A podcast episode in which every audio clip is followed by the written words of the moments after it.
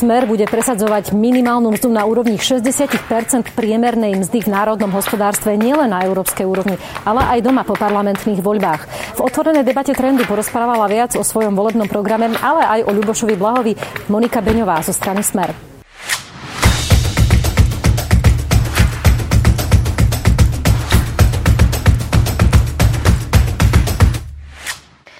Dobrý deň, pani Beňová, vítajte v Trende. Dobrý deň, ďakujem za pozvanie, opätovné. Začneme aktuálnou témou, ktorá sa ale tiež dotýka európskej politiky. Minulý týždeň sme zaznamenali vystúpenie premiéra Pellegriniho na Eurovýbore tu na v Bratislave, kde e, kriticky vystúpil proti predsedovi Európskeho výboru Ľubošovi Bláhovi, ktorý je tiež členom Smeru za jeho slova o tom, že Európska únia je iba spolok lúzrov a premiér ho vyzval, aby zvážil svoje ďalšie pôsobenie vo vedení Európskeho výboru. Mňa by zaujímal váš názor, či je podľa vás Ľuboš Blaha správny človek na takúto funkciu predsedu Európskeho výboru Národnej rady. Ak dovolíte, máme teraz vlastne záver volebnej kampane, takže skúsim to tak povedať možno všeobecnejšie. Ja by som bola radšej, keby naozaj, to veľmi ne, naozaj teraz e, povedali. nemám záujem tu riešiť vzťah medzi pánom premiérom a predsedom výboru pre európske záležitosti. Treba ale povedať, že predseda vlády je aj podpredsedom strany Smer.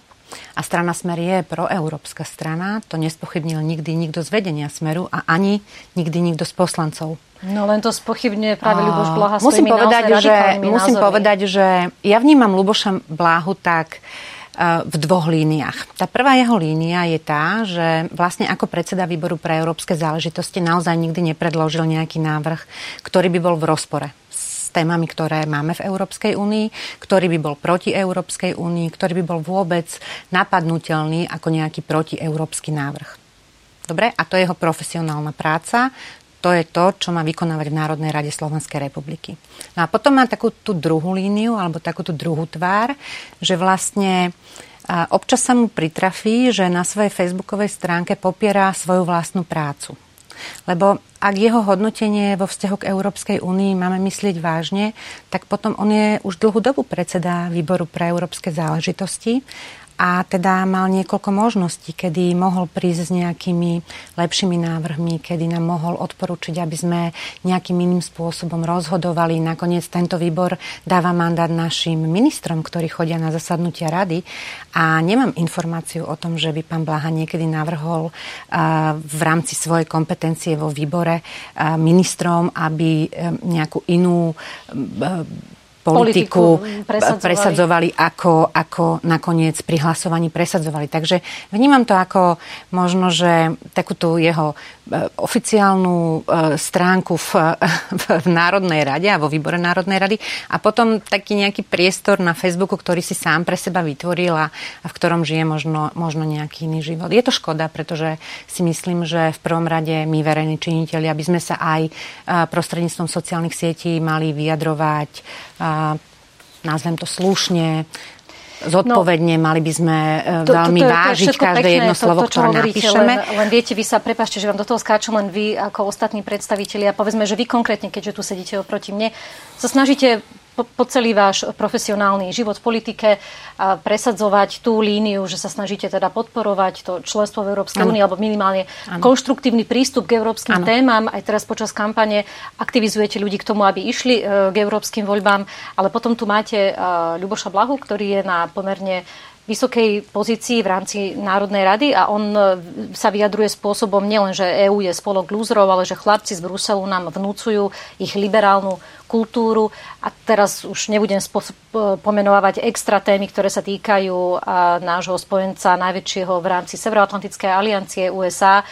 A tak preto je podľa mňa na, na mieste sa spýtať, či aj takáto symbolická politika, lebo tie slova sú nejakým symbolom a sú nejakým odkazom, ktorý ide nielen k voličom, ale aj ďalej ja za hranice úplne, Slovenska. Ja s vami úplne súhlasím. Či je to v poriadku a či tým pádom je, je Ľuboš Blaha človek na svojom správnom mieste ako predseda Európskeho výboru. Ja s vami úplne súhlasím v tom, že každý jeden prejav politika, či vo verejnom vystúpení, alebo povedzme aj na sociálnych sieťach by mal byť zodpovedný, mal by byť kompetentný a mal by byť slušný. V tom vôbec nie sme v rozpore, len hovorím, že ak ho vnímam teda cez jeho konkrétnu politickú agendu a cez jeho konkrétne kroky, tak nikdy nevystupoval proti Európskej únii, nikdy neprišiel so žiadnym návrhom, čo by sa malo zmeniť v, poriadku, v Európskej ale ten únii. jeho slovník a ten odkaz, ktorý šíri... A ten som povedala, že súhlasím s vami, že nie je správne, že takým spôsobom komunikuje, ale viacej s tým vôbec nemôžem nič urobiť. Nie, dobre, tak ja to postavím takto veľmi, veľmi presne. Nie je toto pre vás dostatočný dôvod, aby ste povedali, že Ľuboš Blaha by mal odstúpiť z postu predsedu Európskeho výboru?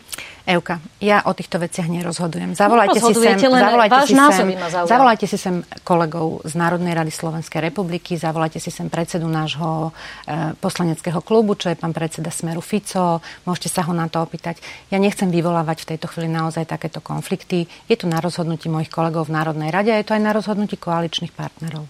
Zaujímavá ale, aká je situácia vo vnútri v smere, pretože na jednej strane vidíme Petra Pellegriniho ako podpredsedu strany a zároveň predsedu vlády, ktorý ho nepriamo vyzval na tú rezignáciu. Potom Ľuboš Blaha ale napísal status, kde uviedol, že Robert Fico mu naďalej s úsmevom vyjadruje podporu. Je... Mne sa to naozaj nechcú riešiť v statuse Ľuboša Bláhu. Nemusíme riešiť o statuse, mňa zaujíma tá koncovka, pretože, to znamená, že či to znamená rozkol e, v smere, ktorý je natoľko hlboký, že sa presa, prejavuje už aj v takomto Rozkol prípade. v smere rozhodne nie je postavený na statusoch Ľuboša Bláhu, to je prvá vec. A druhá vec je tá, že... Na čom je postavený? Že, práve chcem povedať, druhá vec je tá, že že neviem, prečo hovoríme vôbec o tom, že v smere je rozkol. A všetci, ktorí vystupovali v nedelných reláciách, ja som si ich naozaj veľmi dobre pozrela a všetkých som počúvala, či to bolo Richard Draši, či to bolo Robert Fico, všetci jednoznačne deklarovali, že sme euro že sme strana, ktorá podporuje Európsku úniu. Dokonca Robert Fico povedal, že ak príde k nejakým zmenám, že chceme byť v jadre tých zmien, že chceme byť súčasťou no, tých áno, zmien. len teda keď premiér ho nepriamo vyzve na rezignáciu a predseda strany ho s úsmevom podporuje, tak mám pocit, že to je dosť veľký rozkol. A Nemyslím si, že je to rozkol. Povedzme si, že majú v tejto chvíli iný názor na to, ako pán poslanec Blaha prezentuje niektoré veci na sociálnej sieti. Ja sa v tomto prikláňam k predsedovi vlády. Nemal by to tak robiť a mal by naozaj zvážiť, že teda či je proeurópskym politikom a či naozaj aj v budúcnosti, tak ako to robil doteraz, chce presadzovať európsku politiku a potom by mal zvážiť aj sám za seba a, a kvôli možno aj svojej zodpovednosti a, a kvôli tomu, ako vyzerá pred verejnosťou, či by nebolo správnejšie, že to, čo robí v Národnej rade, aby aj prezentoval na facebookovej stránke, aby na facebookovej stránke nepísal niečo, čo je úplne v príkrom rozpore s jeho aktivitami v Národnej rade a vo výbore pre európske záležitosti. Dobre, ukončíme tému uh, Ľuboša Blahu len jednou poslednou otázkou, ak dovolíte. A tá je, že či uh, Ľuboš Blaha zostáva v smere zjavne chránený Robertom Ficom kvôli tomu, že sa spolieha uh, váš predseda strany, že priťahuje istý typ voličov, ktorí inklinujú k extrému. To neviem povedať, ale pamätám si aj iných ľudí, ktorí tvrdili, že um, Robert Fico je spokojný s ich prácou a dneska už členmi nie sú. Napríklad Marek Maďarič, s ktorého prácou bol pán predseda spokojný v roku 2014, keď mu robil kampaňa.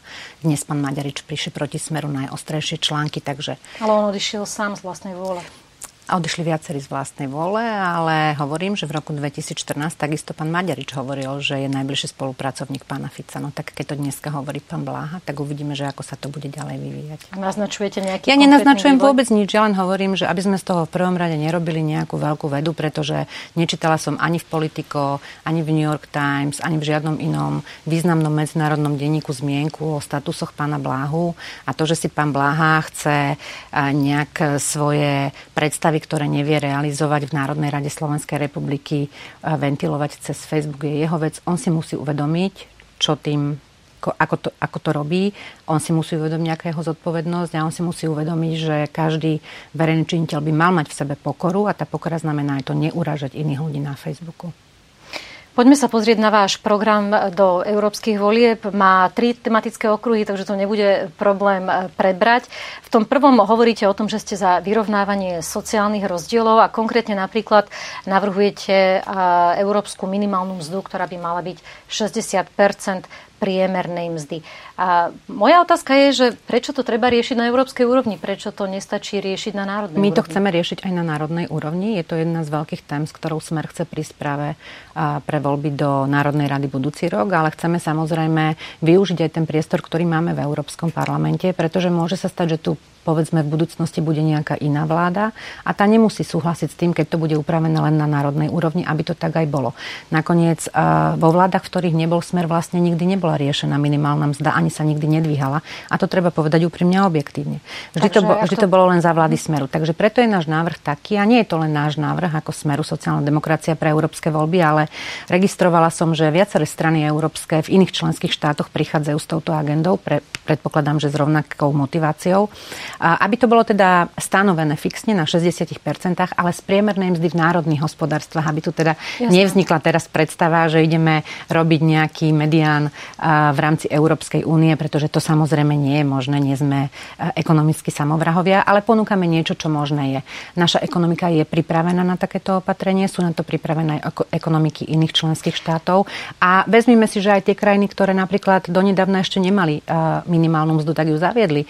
V Nemecku zaviedla pravicová vláda, no, preto som prekvapená napríklad... niekedy, prečo moji pravicoví oponenti nesúhlasia so zavedením priemernej mzdy na no, úrovni Európskej únie. Nesúhlasia s tým e, preto, pretože sú tu výhrady zamestnávateľov, ktorí poukazujú na to, že minimálna mzda a zároveň minimálna hodinová mzda, ktorá z nej vyplýva, e, neúmerne zvyšuje personálne náklady a predovšetkým náklady na príplatky za nočnú a víkendovú prácu, ktoré sa odvíjajú od tej minimálnej hodinovej mzdy. Je to veľký problém napríklad pre pekárov, Konkrétne e, oni teraz uvádzajú pekári, že im stupnú personálne náklady do roku 2020 o viac ako 80% a hovoria o kolapse. Vy vnímate tieto výhrady? A vnímam tieto výhrady zamestnávateľov, ale na druhej strane práve životná úroveň je to, čo ľudia najviac očakávajú od Európskej únie. Neviem, či ste videli posledné prieskumy, ale práve životná úroveň bola to, čo ľudia najviac spomenúvali, že chcú, aby sa rýchlejšie približovala. A teraz mi povedzte, ak teda príjmeme dobré opatrenia v oblasti životného prostredia, v oblasti nejakých ekonomických nástrojov, tak potom ľudia od nás celkom logicky očakávajú, že sa im bude zvyšovať životná úroveň aj prostredníctvom toho, že budú viacej zarábať. Ano, len, a nie je jednoduché po 15 to... rokoch odpovedať ľuďom stále tou istou otázkou, že ešte stále nevieme v týchto veciach sa približovať. Áno, len otázka je, že či by ste tú životnú úroveň mali zvyšovať e, takýmto pre niektorých sociálnym inžinierstvom, že vlastne legislatívne zvyšujete tie mzdy, alebo by ste to mali robiť skôr spôsobom, že zlepšujete podnikateľské prostredie, vytvárate priaznivé prostredie preto, aby samotné firmy rástli, rástla ekonomika ale veď, a tie platy by veď, prirodzene stúpali, čo sa napokon aj deje. Ale veď to sa vôbec nevylučuje, veď práve e, z európskeho rozpoč- rozpočtu sú často financované projekty aj pre malých a stredných podnikateľov, ktoré môžu využívať. Ale pozrime sa na to, že, že všetci sme sa tu tešili, alebo teda všetci sa tu tešili, že máme rovnú daň, ale tá rovná daň vôbec nebola v prospech malých a stredných podnikateľov. A to je ďalšia téma, o ktorej dúfam budeme hovoriť, a to je, akým spôsobom sa pozrieme na daňové zaťaženie v rámci Európskej únie. Takže hľadajme tie nástroje, rozprávame sa teraz o jednom konkrétnom a hm. tento jeden konkrétny má naozaj po 15 rokoch nášho členstva v Únii riešiť aj to, aby sa zvyšovala životná úroveň. Keď ste načrtli tie dane, tam mm. e, naznačujete, že by ste sa napríklad prikláňali k tomu, po čom tiež e, volajú niektoré západoeurópske krajiny, to znamená aj nejaká spoločná minimálna sadzba korporátnej dane? Napríklad. Napríklad. A poviem cel, celkom konkrétne opatrenia, ktoré mám na mysli a ktoré už z môjho pohľadu mali byť zavedené dávno a dávno sme ich už v Európskom parlamente otvárali. Vezmime si, že uh, je veľkou témou, ako niektoré pomerne ekonomicky, alebo nie že pomerne, ale ekonomicky veľmi um, stabilné krajiny, ako je Luxembursko alebo Holandsko, vytvárajú rôzne daňové sadzby, uh, ktoré sú o čo väčšia korporácia, o čo väčší objem, uh, o to nižšiu sadzbu, o, o to nižšiu sadzbu platí. No tak akú to dáva logiku? Hej? Tak na jednej strane tu máme správu OECD, že nám klesa počet ľudí, ktorí sú v tzv. strednej triede alebo v strednej vrstve. Na druhej strane tu vytvárame stále e, nižšie a nižšie daňové možnosti pre tie veľké korporácie, ktoré majú najväčšie hmm. obraty. Tak e, ale tá minimálna korpora- sadzba v prípade korporátnej dane by e, takisto mala množstvo kritikov, ktorí by poukazovali na to. Každý návrh bude mať množstvo Áno, kritikov. ale teda čo hovoríte na tú výhradu, že Slovensko by prišlo o nejakú konkurenčnú výhodu ktorá už až taká vôbec veľká nemysl- nie je. No vidíte, sama ste si odpovedali, vôbec tá, to nie je časy. No tak ale môže prísť nejaká budúca vláda, ktorá bude mať ambíciu, napokon opozičná SAS stále hovorí, že má ambíciu sa vrátiť k rovnej dani a, a znižovať tie dane. Ak by tu bola nejaká minimálna sadzba korporátne dane, tak by ju nemohla žiadna iná krajina podliesť a tým pádom nebolo by to poškodenie možností Nebolo by to poškodenie. Nebolo by to vôbec poškodenie, krajinami. pretože ak sa ideme predbiehať v tom, kto si za ešte nižšie dane kúpime veľké uh, uh, spoločnosti, tak to je zlá cesta. Úlohou zodpovedných politikov nemá byť kupovať si veľké spoločnosti za nízke dane, ale má byť lepšia redistribúcia daní, má byť lepšie, lepšie da- stanovené hladiny daní. Uh, predsa nemôžeme porovnávať malú a strednú firmu, ktorá má možno obrad 100 tisíc eur s obrovskými korporáciami, ktoré majú 100 mm-hmm. miliónové. A viete, aká je realita? Že keď si vezmeme priemer, da- priemer, daňový priemer v rámci Európskej únie, koľko platia podniky, je to 23% A pritom tieto veľké korporácie, ktoré v Európskej únii zarábajú pomerne veľa peňazí, tak platia polovicu z týchto daní. No tak, a, tak mi povedzte, alebo ja sa rada spýtam aj SAS, že akú to má logiku. Podľa mňa je to nelogické, je to nespravodlivé a naozaj to vedie len k tomu, že nakoniec tým malým a stredným podnikom budeme jediným tie dane zvyšovať, keď to neurobíme týmto veľkým podnikom. A vy takisto presadzujete e, v rámci vášho bodu sociálna rovnosť aj rovnosť v odmaňovaní mužov a žien, Aj. ale tam opäť mi napadá, že prečo túto tému e, neotvárajú vaši kolegovia zo Smeru na pôde Národnej rady, pretože to sa dá pokojne riešiť, aj sa to rieši na národnej úrovni, napríklad e, po vzore Nemecka alebo Veľkej Británie, kde funguje zákon, že firmy sú povinné zverejňovať rozdiely platové medzi mužmi mm, a ženami. Mm. Prečo, prečo nedete touto cestou? Nemyslím si, že sa vylučuje, že politika, ktorá sa má robiť na národnej úrovni, sa nemôže robiť aj na európskej úrovni. Práve naopak mám pocit, že napríklad v témach ako životné prostredie, to, že sme pritlačili z tej európskej úrovne, tak vytvorilo priestor na to, aby sa niektoré tie smernice v tých právnych predpisoch aj v členských štátoch oveľa rýchlejším spôsobom naplňali. Takže podľa mňa to, len, len toto sa, je dobrá cesta. Ak, ak dovolíte, pôsobí to takým trošku alibistickým spôsobom, že témy, ktoré nemajú vaši kolegovia možno odvahu alebo vôľu pre, predložiť na domácej pôde, chcete prezentovať na európskej pôde, kde sa to tak nejak môže ľahšie rozpustiť. Ja to napríklad vôbec nepovažujem za alibistické. Opäť vám poviem celkom konkrétny príklad. Dobre? V roku 2011 a v roku 2014 následne som sa obratila na Európsku komisiu kvôli dvojakej kvalite potravín. Dnes je to téma, ktorou síce operuje e, Slovenská národná strana a ja som s tým úplne v pohode. Ale ak by sme neboli začali, možno v tom roku 2011 a 2014 v tom Európskom parlamente, tak možno dneska by sa tá téma vôbec nedostala do toho štádia, mm. že je nejakým spôsobom vyriešená smernicou. Tá smernica nie je dokonalá. Dá sa samozrejme ešte po dvoch rokoch napraviť, ale tým, že sa tá téma na pôde Európskeho parlamentu veľmi relevantne otvorila, tak sa jednoducho členské štáty do toho zachytili a dokázali sme ju vyriešiť. Druhým bodom vášho programu je veta, že Rusko je pre nás dôležitým partnerom, nie hrozbou. To je veta, s ktorou by určite aj Ľuboš Blaha súhlasil. Áno. A mňa zaujíma, ako to chcete zdôvodniť, keď vidíme, že Rusko momentálne okupuje časti Ukrajiny a ruskí trolovia preukázateľne vedú na internete hybridnú vojnu voči Európskej únii. Áno, tak nie sú to len ruskí trolovia, zase si treba povedať úprimne, no, tak sú to že, že máme, obrovsk- máme s týmto obrovský problém a tiež sa ho snažíme uh, riešiť z úrovne Európskeho parlamentu. Ale čo sa týka Ruska, uh, pokúsila by som sa to vysvetliť skôr tým spôsobom, že keď vidíme, uh, ako so sankciami, ktoré máme zavedené, po tom, čo Rusko vlastne neplnilo Minské dohody, po anexii Krymu.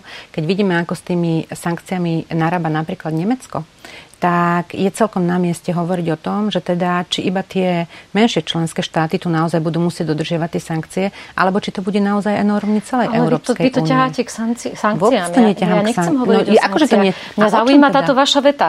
Prečo no, označujete tá... Rusko za, dôležitý part, za dôležitého partnera a nie hrozbu, keď som vám uviedla konkrétne príklady, no, ale kde sa smerom k Európskej únii môže smerovať iba k sankciám. K ničomu inému smerovať nemôže. Táto veta hovorí o tom, že jednoducho ten systém sankcií v takom rozsahu, ako ich máme v súčasnosti, nie je efektívny, pretože najväčšia krajina Európskej únie ho nedodržiava. A prečo by ho teda mali dodržiavať ostatné no, krajiny? Tá veta ako, prepačte, ale my tiež čelíme polity, ale politiky, nie, ako nie, prezentuje to, A to vôbec Danko. nemáte pravdu. To vôbec nemáte pravdu, pretože aj v tomto smere jednoznačne či predseda vlády, alebo aj ostatní politici veľmi jednoznačne povedali, že naša orientácia je smerom k Európskej únii a smerom západným demokraciám. Táto veta hovorí o tom, že nemôžeme vyžadovať, aby niektoré krajiny dodržiavali sankcie zavedené Európskou úniou a mhm. niektoré ich mohli obchádzať. A ja za obchádzanie sankcií považujem Nord Stream 2 a považujem za, za obchádzanie sankcií aj to, že Nemecko, alebo teda nemecký priemysel, nebudem menovať, si otvorí obrovskú fabriku v Rusku, ktorú ide otvoriť minister hospodárstva. To nie je v poriadku. Viete si predstaviť, keby u nás sme sa rozhodli na Slovensku, že niekto by išiel otvárať fabriku, no tak Sophie Inveld by vyletela z kože v tom Európskom parlamente. Len, len som veľmi zvedavá, čo by som povie. čakala od niekoho, kto označuje, kto považuje Rusko za hrozbu, že bude takýmto spôsobom argumentovať, ako teraz argumentujete vy. Ale dobre, chcela by som to uh, stočiť k inej téme, je to stále tá istá téma, ale je to rezolúcia Európskeho mm. parlamentu, uh, ktorá teraz nedávno to bolo skonštatovala, že Rusko už nemôže možno považovať za strategického partnera. A presne mu tam vy, vymenováva a, m, témy, ktoré som aj ja čiastočne pomenovala, a to je Ukrajina alebo podpora antisystémových a radikálnych strán v členských štátoch. Ja považujem za antisystémového prezidenta Donalda Trumpa a netvrdím, že nebudeme spolupracovať so Spojenými štátmi americkými. Inak by ste ako, za tú rezolúciu nehlasovali. Akože nemôžeme, nemôžeme, no pretože s tým nesúhlasím, ako je to napísané. Nemôžeme tvrdiť, že na jednej strane je, jednej krajine budeme všetko vyčítať a na druhej strane krajine, ktorá úplne v pohode zautočí na inú krajinu, nevyčítame nič. Ale ja som úplne zásadne, ja som úplne zásadne proti... A, no tak áno, ale prečo takéto rezolúcie potom nepripáme aj opačným smerom? Hovoríme o vyváženej politike, tak toto je podľa mňa vyvážená politika. Ja tie diskusie v tom Európskom parlamente mám za sebou a mám ich niekoľko. A skutočne musím povedať, že E, nepovažujem za legitimné, ak budeme stále označovať za akéhosi nepriateľa a antisystémového e, e, likvidátora a toho, kto vedie tu nejaké vojny proti Európskej únii, iba Rusko, pretože to tak nie je. A kto ešte podľa vás je v takej istej kategórii? Veď, veď žijeme dneska úplne v, v geopolitickej situácii, kde je to naozaj veľmi komplikované. No, Pomenujte naozaj... mi ešte nejakého iného medzinárodného hráča, ktorý sa takýmto aktívnym spôsobom zapája do, do podpory antisystémových a antieurópskych no, hnutí a síl. A máte, ako... pocit, že, a máte pocit, že, e, že na, na území, teda keď nebudeme konkrétne, že na území Spojených štátov amerických nevznikajú takéto antisystémové hnutia, ktoré nešíria takéto antisystémové správy? Ale no verte mi, že naozaj voči áno. Európskej únii? Aj voči Európskej únii, samozrejme, teda že áno. A už nehovoriac o tom, že politika, že, že politika Donalda Trumpa je, politika Donalda Trumpa je úplne likvidačná voči Európskej únii.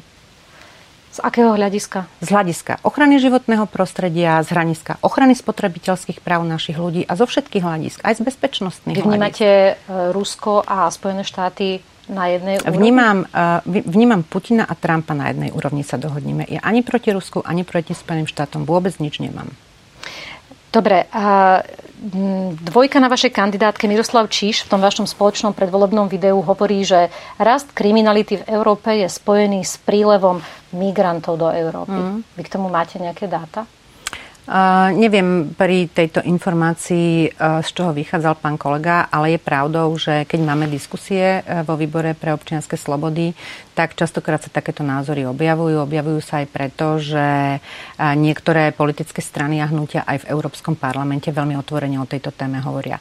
Ja sa nedomnievam, že, že migračná vlna doniesla nárast násilnej trestnej činnosti, ale určite budem súhlasiť s tým, že mnohé pokusy teroristické boli spôsobené tým, že sa podarilo infiltrovať e, časti teroristov aj prostredníctvom migračnej vlny a to musíme úprimne priznať, že to tak je. To je holý fakt, ale ano. ja keď som si hľadala k tomu štatistiky, tak som nenašla jednoznačné potvrdenie tejto vety, ktorú tam hovorí Miroslav Číš, pretože sú k tomu rozličné dáta. Áno, do určitej miery pochopiteľne pribudlo tých trestných činov, lebo veď napokon nemôžeme predpokladať, že v tej mase dvoch miliónov ľudí, ktorí sem len od roku 2015 pribudli, sa nenachádza... No veď ani jedna z nás to nespochybňuje, ani tak je to tak proste, no je to smutné, len, ale len je to fakt. Keď to, len, len keď to takto prezentujete, tak uh, moja otázka je, či, či to nie je neférové tvrdenie, ktoré zbytočne generalizuje, keď to povedete paušálne, že migranti rovná sa nárast kriminality a či, či tým zbytočne nepodnecujete nenávisť voči migrantom v tejto atmosfére, ktorá dobre, už aj dobre, tak je dosť počkajte, počkajte, dohodníme sa takto. Málo kto tu tak otvorene hovoril o migračnej vlne na Slovensku, ako som bola ja. Aj som si teda za to dosť užila, hej. Takže určite, určite na mojej kandidátke nekandidujú ľudia, ktorí by niečo také generalizovali. Ale nemôžeme sa tváriť, že sa sem naozaj neinfiltrovali takí ľudia. Nemôžeme sa tváriť, že imámovia v rôznych krajinách, kde pôsobia, častokrát neprispievajú k tomu, že sa rekrutujú z takýchto ľudí povedzme islamisti alebo ter, islamskí teroristi. Je ano, to proste tak? Je to tak, len ten problém je trošku komplexnejší. To, ako, to je veľmi podobné, ako keby sme sa bavili o rómskej problematike. Tak, ja s vami súhlasím. Viete, má to nejaké svoje pozadie, má to nejaké svoje nuancy, ktoré sú komplikované a takto vo všeobecnosti to zgeneralizovať môže skôr podnecovať, ale moja otázka k vám bola, či to nemôže skôr podnecovať nejaké animozity a nejaké nenávistné nálady voči migrantom. Mm, myslím si, že konkrétne tak, ako to povedal kolega, čiž to nemôže podnecovať animozity. Tak vám ďakujem za rozhovor. Ja ďakujem. Všetko dobré. Ja ďakujem. Pekný deň vám prajem.